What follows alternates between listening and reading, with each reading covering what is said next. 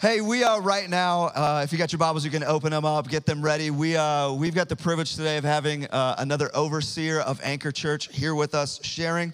Um, I, real quick before Pastor Micah comes up, I want to explain to everybody once again that uh, our overseers here at Anchor Church are different than our elders and are different than our board of directors. Our overseers are essentially in existence because we are non-denominational. We don't have like a, a district to oversee to provide authority and accountability, and so we created uh, this, this structure that has the overseers. And overseers, um, on a day to day basis, the overseers have no decision making power for the church. They're not telling us what to do, who to hire, what to, like, they are simply day to day a board that uh, is a resource for wisdom, for counsel, for prayer. Even just this week, I sent an email to the overseers hey, I'm, I'm trying to figure out how to handle this situation well. What's your experience? What your, what's your wisdom in this? And uh, it's just a board that has a lot more experience and wisdom than I have that I continually go to for support and encouragement and, uh, and, and seek their counsel in that. Uh, their other, maybe, maybe more important role is uh, if there's ever a question with the lead pastor, which happens to be me at this stage of the church, uh, the, if there's any question in morality, if there's any question in theology, in finances, in leadership, in the way that he's dressing, I don't know, anything across the board. If there's concerns, uh, the elders of our church have direct access to the overseers. And if the overseers get addressed with, hey, we got this concern, the overseers have absolute authority over the lead pastor if there should be any discipline, including firing. Um, and so, the overseers are the people that, that keep the lead pastor, keep me in check if there's ever discipline or firing that needs to take place because of poor leadership decisions or anything else. Uh, that exists. And so it's really valuable for us to once a year have our overseers in the house uh, to get to see you, get to know you a little bit better, uh, see what's going on within the church. But it's also really important for us that uh, you get to hear from and you get to see those that are speaking wisdom into to our team, those who uh, are holding a position of authority and accountability within our church. And a couple weeks ago, we had Pastor Alex Che from Billings in the house. Uh, today, we have Pastor Micah Dalbey, who's going to come up in just a moment. Uh, he is currently the lead pastor up at Missoula Alliance Church and has been serving faithfully in this community for a long time and uh, has been incredibly faithful, incredibly kingdom minded, incredibly generous. And I just want to say for Anchor Church, um, Pastor Micah and his entire team up, up at Missoula Alliance Church have been endlessly encouraging, generous, and supportive. Uh, before Anchor Church had a name, we actually announced the name Anchor Church in their chapel with a small group of people that they just allowed us to use their building. We've been occupying offices up at their space uh, free of charge. We bought them two coffees. We'll buy you a third, I promise. Uh, we, are a little overdue. We just had our third anniversary. They get one coffee a year, and uh, but they're generous. They really are. Uh, we we've been so incredibly blessed by by Pastor Micah, his family, and Missoula Alliance Church. And so, uh, even if you've never met Pastor Micah. Uh, being a part of Anchor Church, we've all benefited incredibly from him and from his church's generosity. Uh, Mike, I just want to say thank you for your friendship. Thank you for your support, your encouragement in so many different ways uh, over the years. And uh, we're excited to hear from you today. So, Anchor, if you are able, would you please stand to your feet as we welcome and we honor Pastor Micah Dalbey. That's a little bit close. Do you want me to move that back? Sure.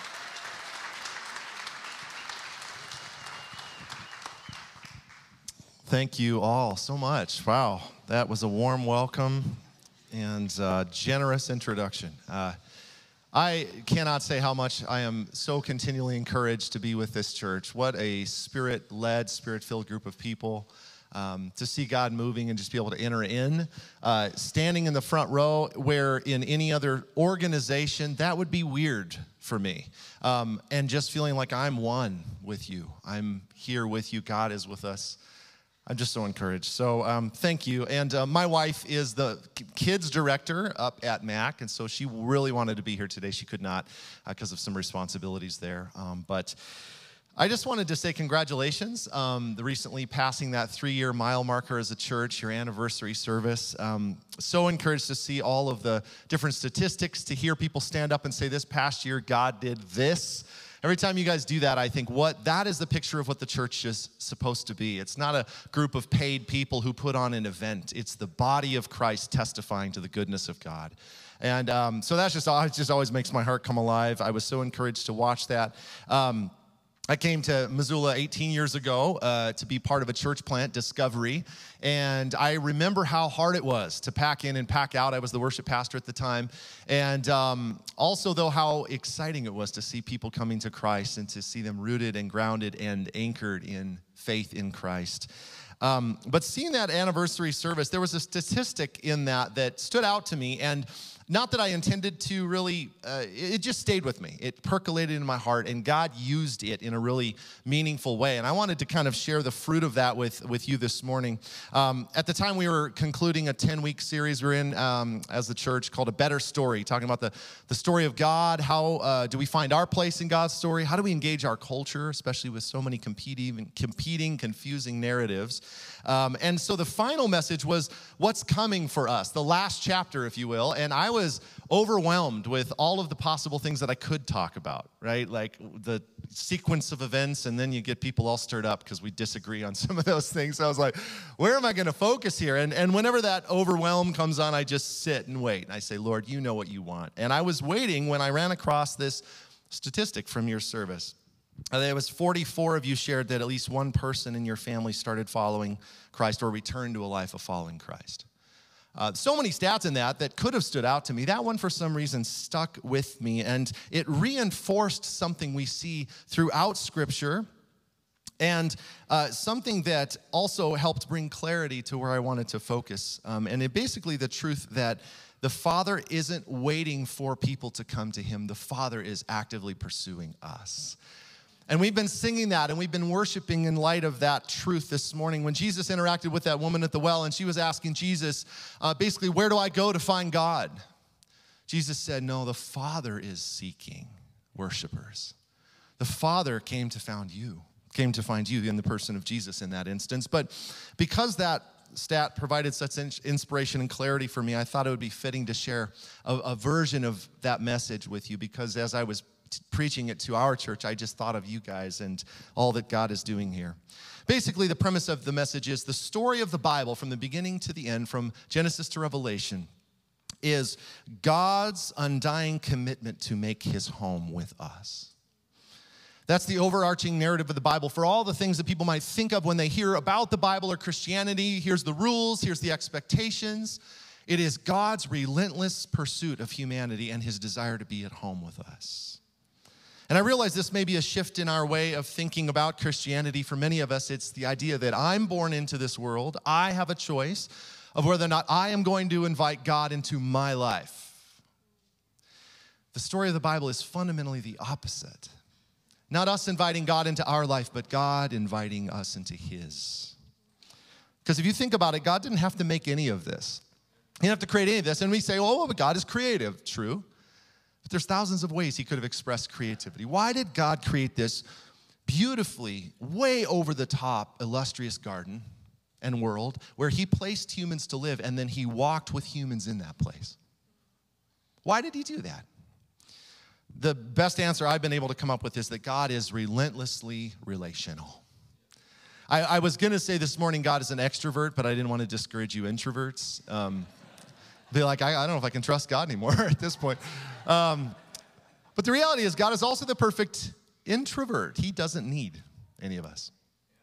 But He wants us, and He continually finds ways to invite and to involve us in His life, in His world.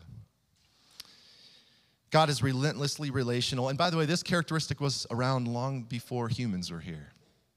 Genesis chapter 1, verse 26, God said, Let us make man in our image. Now, if you're reading the Bible and you believe in one God, which we do, this should cause you to pause. Who is us?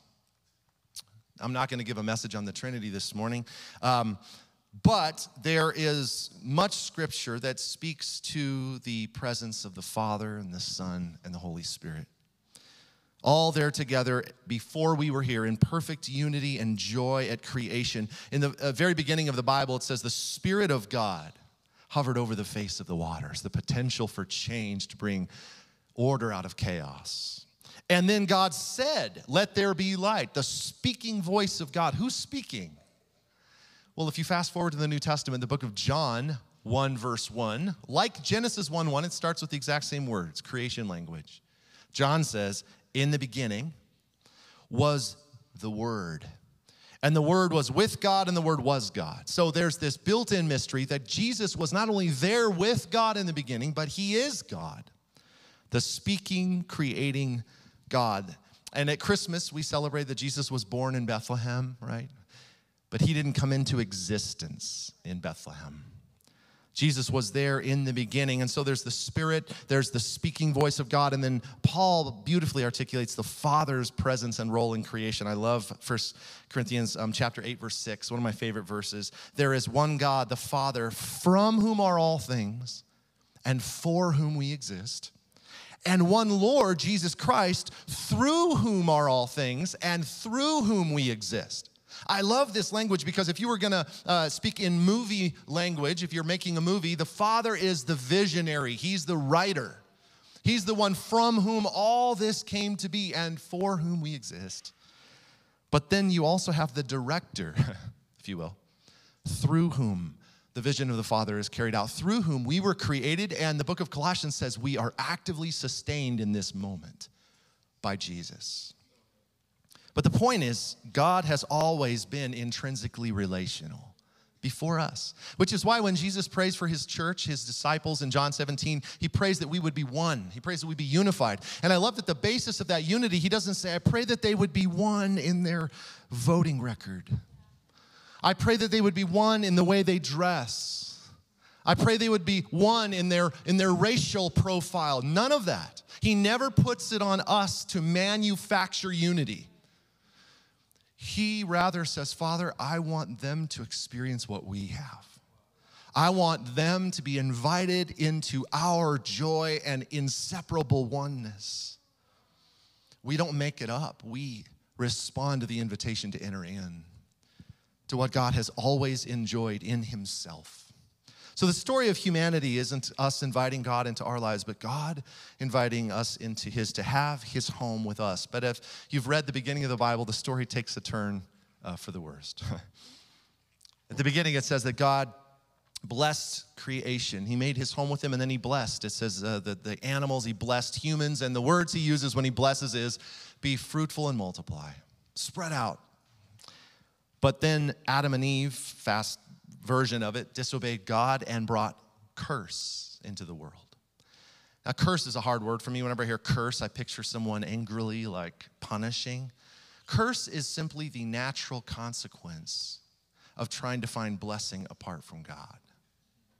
It's where God says, Here's how to be blessed. I made you, I know you. It's like if uh, the maker of a canoe, where should that canoe be? Probably near water and it's the canoe saying, I'm gonna go be in the desert, right? God says, here's how to be blessed. And when we say, no, I'm going to go seize blessing apart from you, the result is curse. Curse came into the world where the joy and the peace and the trust that we were made for was replaced by guilt and fear and shame. And friends, you don't need a sociological study to prove that those things are dominating in today's world. But this all ties back to the fact that we moved away from God. We moved away from the home He made for us. And that's what you see at the end of Genesis 3. After they sinned, God said, Behold, man has become like us. There, that pronoun is again. Knowing good and evil. Now, lest he reach out his hand and take also of the tree of life and eat and live forever. Therefore, the Lord God sent him out of the Garden of Eden. You don't have to raise your hand, but how many of you have ever been evicted? Kicked out of your home? Not a fun experience. And honestly, as a kid growing up hearing these words, I was just pictured this being harsh. God's like, You messed up, and I don't want you to live forever, so get out. I'm like, What is going on here? But then something occurred to me. Imagine that you learned this afternoon, you went back to your uh, home or your apartment, and you found out that there was asbestos, and there was mold, like dangerous mold or whatever, and there was radon any home inspectors? Am I missing any other things I can add to this list? you, get, you get back and you realize uh, do you want to keep living there? Probably not. See, God looked at the poisonous effects of sin and how it had affected his people, and he's like, the last thing I want is for them to live forever like this. And so, God, honestly, in his mercy, drove us out. I do not want this to last forever. And then obviously the story of the Bible is written, and we see this pan out. But he drives us, drives them out of the garden. And it says he placed an angel to guard the way to the tree of life. And again, I picture like capture the flag. People play that. Like this angel's like, nope, nope, not gonna get it. Like stopping people from eating of this tree of life. And I'm like, yeah, okay, whatever. Like, never really very inspired by that picture. But then I studied the word guard. It means exactly the opposite. It's the Hebrew word, which I'm not gonna try to say, um, but it means to keep open, to preserve, to protect. Why? Because there's coming a time when we're going to be able to eat the way we were made to eat. He's protecting, He's preserving because there's coming a time when we're going to be back home. Ever since that first eviction notice, humans have been trying to get back. Humans have been trying to get back to, and they might not say God, heaven, home, whatever, but innocence, trust, peace, relationships that don't implode. We, we, we, humans, everyone longs for that. We were made for that. And that's kind of what I want to talk about with the rest of our uh, time here this morning is that along the way to this home, God has not just been waiting for us to find our way back home. He proves over and over in Scripture his determination to make his home with us. And I'll just share one example. Uh, from the Old Testament, one of the best examples is the tabernacle. It's this, it's this portable structure they built where God could meet with people. But what's interesting to notice that this was not the people's idea. The people didn't wake up one day and said, you know, we've, we've, we need some spirituality in our life. We need a little more God. It was not their idea. It was 100% God's idea. Exodus 25, uh, God says to Moses, Have the people make a sanctuary for me. Why? What's God's goal? So that I may live among them. You must build this tabernacle and its furnishings exactly according the pattern that I will show you. Now, just a couple things here to note. Tabernacle means to dwell with, to, to live with. And, and it struck me this week that that word means what it it's, it, it's called what it means. I mean, it's like if you opened up a burger joint and you called it Eat Burgers. Why do, what, what's, what do you do at that place? Eat burgers. Like God didn't want any confusion about the primary purpose of that initial place of worship. It wasn't a place to go and try to feel good about myself or try to do penance or try to get God to pay attention to me or even get involved in good things. First and foremost, it was a place to be with the one who made us. It's always been God's heart. It's always been the whole goal of all of this to be with him, to tabernacle among us. But God said there's an exact pattern to the tabernacle, and I studied this out, and it's interesting. There's multiple visual reminders to, uh, uh, of, rather, of the garden. So, for example, the east facing entrance is guarded by angels. You walk into the first room, and there's a lampstand molded into the shape of a beautiful flowering tree the stones that were used in the construction of the tabernacle and the priestly garments um, onyx gold and uh, bdellium i think is the name of it. Those are three that are specifically listed in genesis 2 as being abundant in the garden. And god says i want you to use these in the construction. And i think the point there is that every time people walked into the tabernacle they were reminded of what they were made for. And of course the inner the, the whole heart of the tabernacle is the holy of holies the most holy place where god was we were made for Him, we were made to be with Him. But these images not only pointed back to the garden, reminded them of, oh man, remember the good old days, it points forward to the ultimate restoration of all things. It's, it's, it's a copy of this heavenly reality that is brought down to earth. Um, because 500 years later, this is fast, but they built the temple. Um, basically the exact same shape, rooms, fixtures as the tabernacle, except it was a permanent structure. But both structures, when they were completed, it says a cloud of the glory and the presence of God filled the place.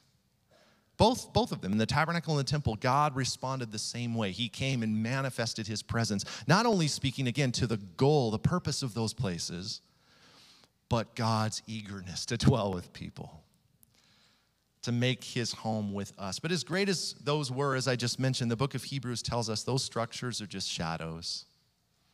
Shadows of things to come, copies of heavenly realities. But when Jesus came into the world, Um, and John talks about Jesus after introducing him as the Word, the Creator God. He says this about Jesus. This is a good Christmas verse. the Word became flesh and dwelt among us. And we have seen his glory, glory as of the only Son from the Father, full of grace and truth. The word for dwelt is the Greek word for tabernacle. In their language, it was literally the word He's coming soon. Uh, oh, don't be. I love that. Um, the, he tabernacled among us. He dwelt among us, full of grace and truth. So the idea here is in this moment, not only is it a cloud of glory filling a tent, but the Son of glory filling creation. Right? Jesus is the tabernacle, the temple, the place we go to meet with God, to be with Him. Jesus actually identified himself in that way in John chapter 2. If you're reading the book of John, um, that's an awesome book to read. Jesus is standing in the temple and he says to the religious leaders, um, Destroy this temple, and in three days I will rise it up, raise it up. And, and the leaders are like, What? You're crazy. This took like 50 years to build. But then John says, By the temple, Jesus meant what?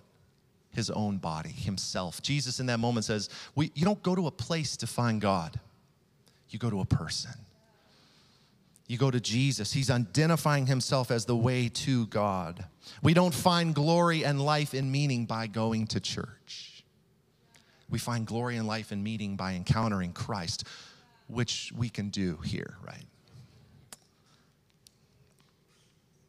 When Jesus met that woman at the well, I just, I love that chapter, John chapter 4. Somehow I'm moving through John a little bit. I didn't plan on that, but she wanted to know where to worship. Jesus is at the temple in Jerusalem, and there's this cultural controversy that she wanted Jesus to choose sides. Do you say Jerusalem or do you say Samaria? Which temple do you go to to find God? And Jesus basically like, neither? Can I say that? It's not about the place. And then he says, true worshipers will worship the Father. It's the person in spirit and truth, for the Father is seeking such people to worship Him. The Father is seeking people who are not content to just go to a church building. He's seeking people who are not content to just get involved or to try to be a better person. He's seeking people who desperately want home with the Father, for His Spirit to live in them and for them to live in Him and to be one. That's what he offers us, not way down the road one day after all this mess, but here now by his Spirit.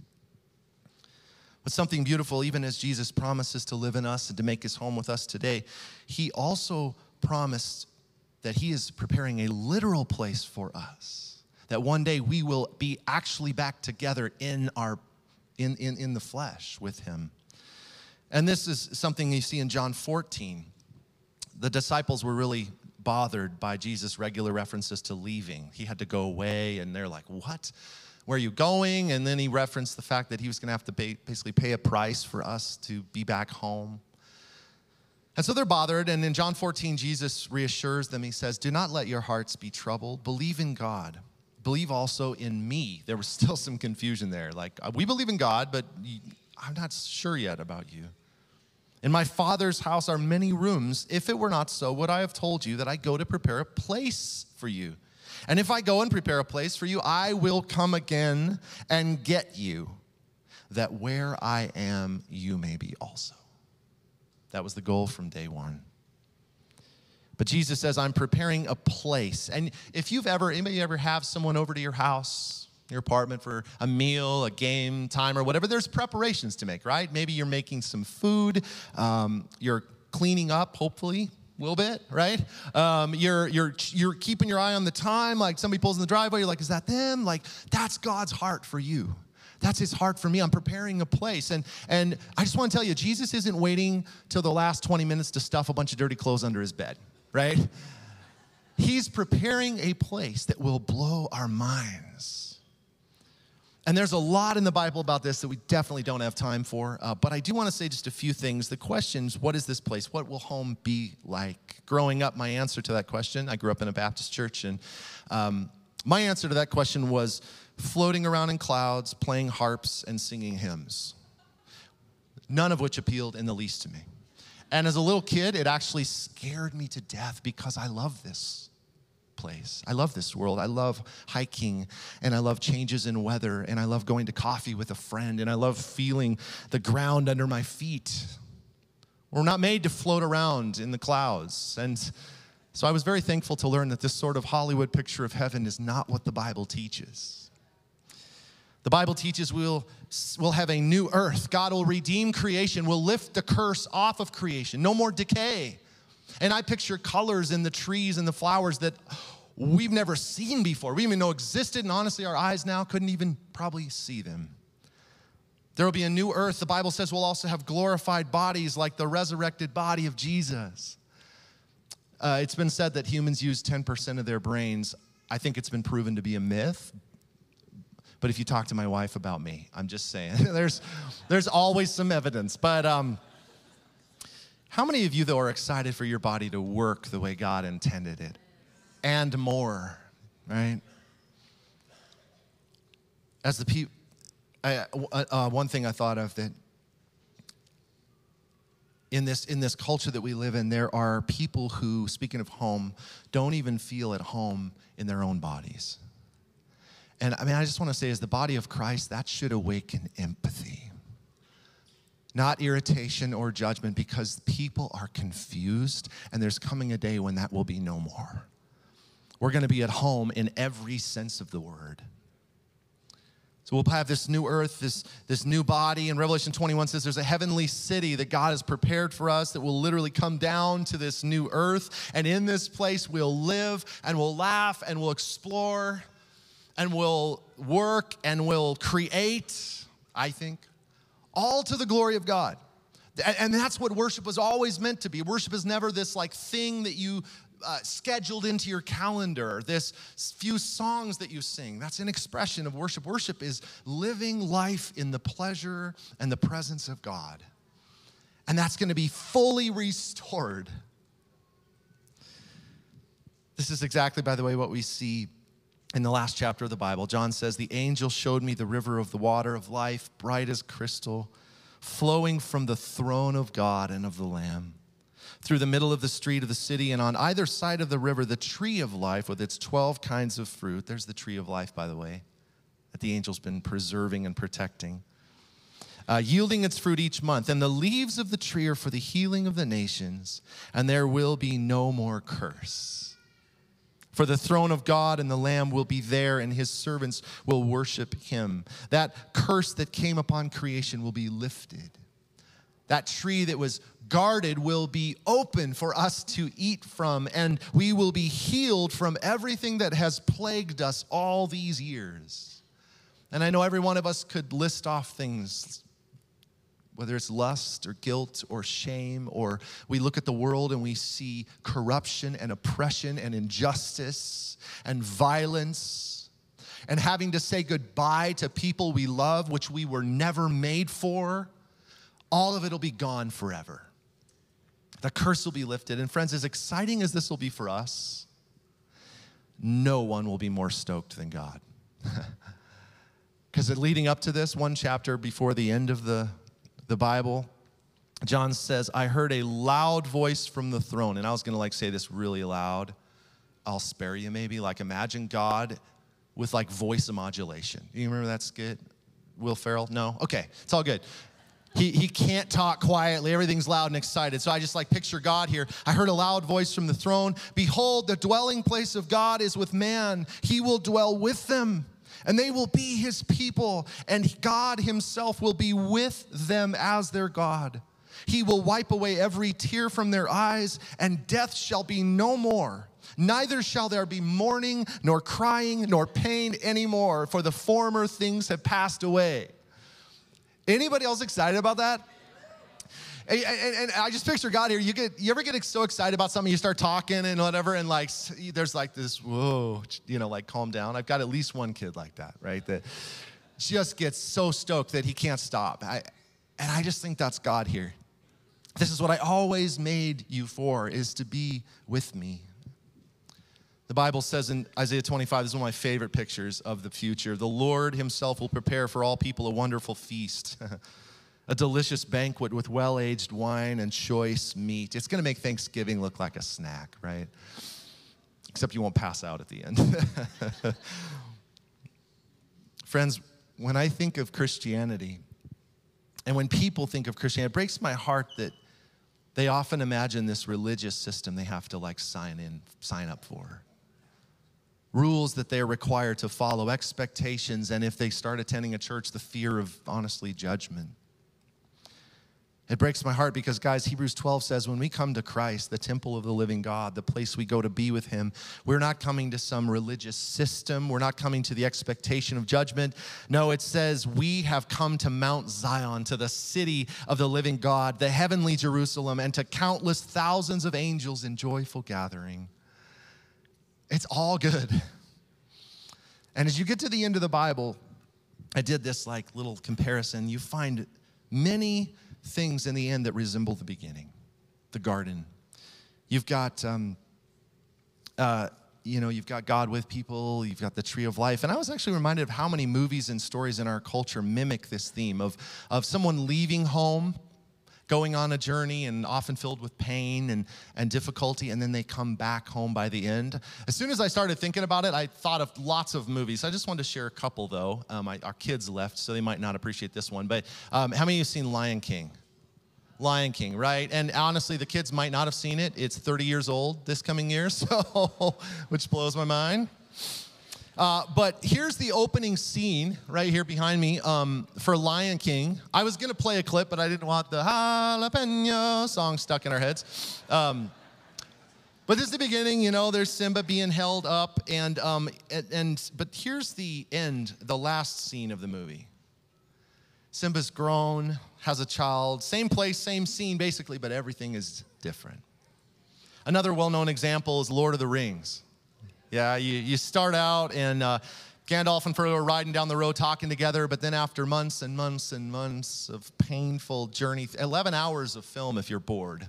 Um, it's, it's a journey, but here's the last scene of the movie back home. But everything's different everything's different. Why? Because Frodo left home. He took on a burden no one else could take or would take. He sacrificed his comfort, his convenience, literally to save the human race. Does sound familiar? Friends, I point this out to show how ingrained this narrative is in our hearts that even the stories of Hollywood reflect it over and over and over. We want to be back where we were made to live. And so, in the last chapter of the Bible, we do see aspects of the garden, God with people, and the tree of life, but we also see undeniable reminders of what Jesus did to bring us back. Like the water of life flowing from the throne, it says, Whose throne?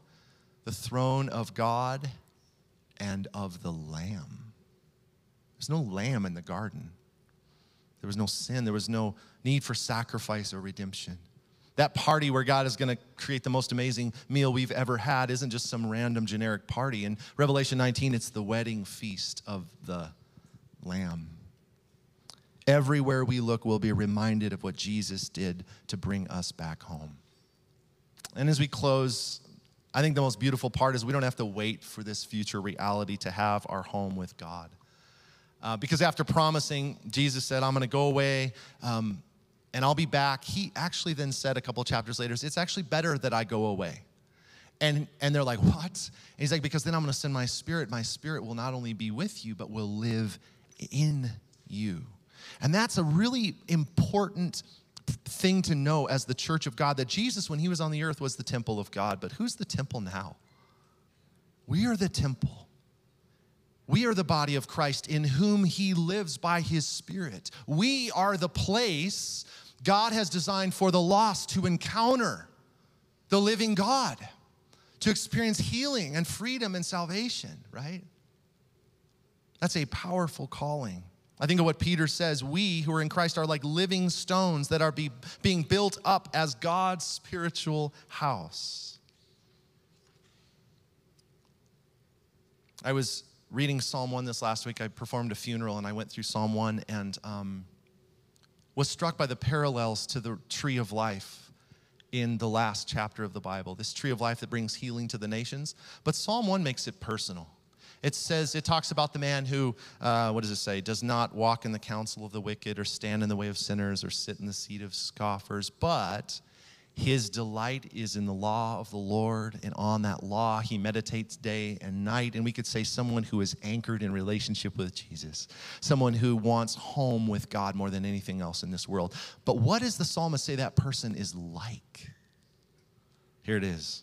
Verse 3 He is like a tree planted by streams of water that yields its fruit in season, and its leaf does not wither. In all that he does, he prospers. That sounds like the end of Revelation. But he's saying that's you.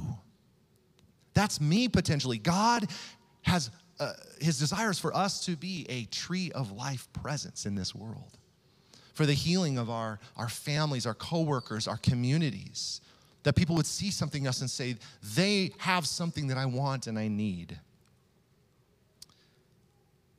As the worship team comes, um, more than anything this morning, friends, I, I, uh, I just like getting into it. I like digging in, and I, I really have a hard time every week, like condensing and shortening. Um, but more than anything, I want you to feel hope today. I want you to feel hope that God has prepared such wondrous things for us to come, but that He's like finding every way along the way to make His home with us and to live with us. Life can be super hard and discouraging, I know. Um, but that, I think, is something that not only we need to make space for as the church, better than we maybe have in the past, space to express lament, but also Hebrews chapter 6, with the expression of what's hard, says, Let us hold fast to the hope set before us. And why is that? Because hope is a steadfast anchor for our soul. In our tendency to drift, to be discouraged, to have our vision dimmed, by the difficulties of life, he says, hold on to the hope that God from day one has persistently pursued home with you and with me, and you can have that right now. You know, Revelation 3 says Jesus stands at the door and knocks. He wants to come in the home, right? And it's possible to leave him standing outside knocking. Or we can invite him in, and we can realize that just as Jesus right now is preparing a place for us, his desire is to prepare us for that place, to move in, to make us more like Him, to make us more of a tree of life healing presence to the people around us. Do you want that? Would you pray with me? Jesus, I thank you for the hope that we have. I thank you that in those final words of the Bible, where you invite anyone who wants to to come and drink freely of the of the water of life. I pray if there's anyone here today, Jesus, who has not received you, has not have your spirit in them, that they would today make that decision. They would respond to you knocking and open the door and say, Jesus, come in. Have your home in me. Have your way. And Jesus, even as you invite us to come, I love those very last words of the Bible where Jesus, you yourself interject and say, I am coming soon. To which we reply, Amen. Come, Lord Jesus. Amen. Come, Lord Jesus. Would you say those words with me? Amen. Come, Lord Jesus. Amen.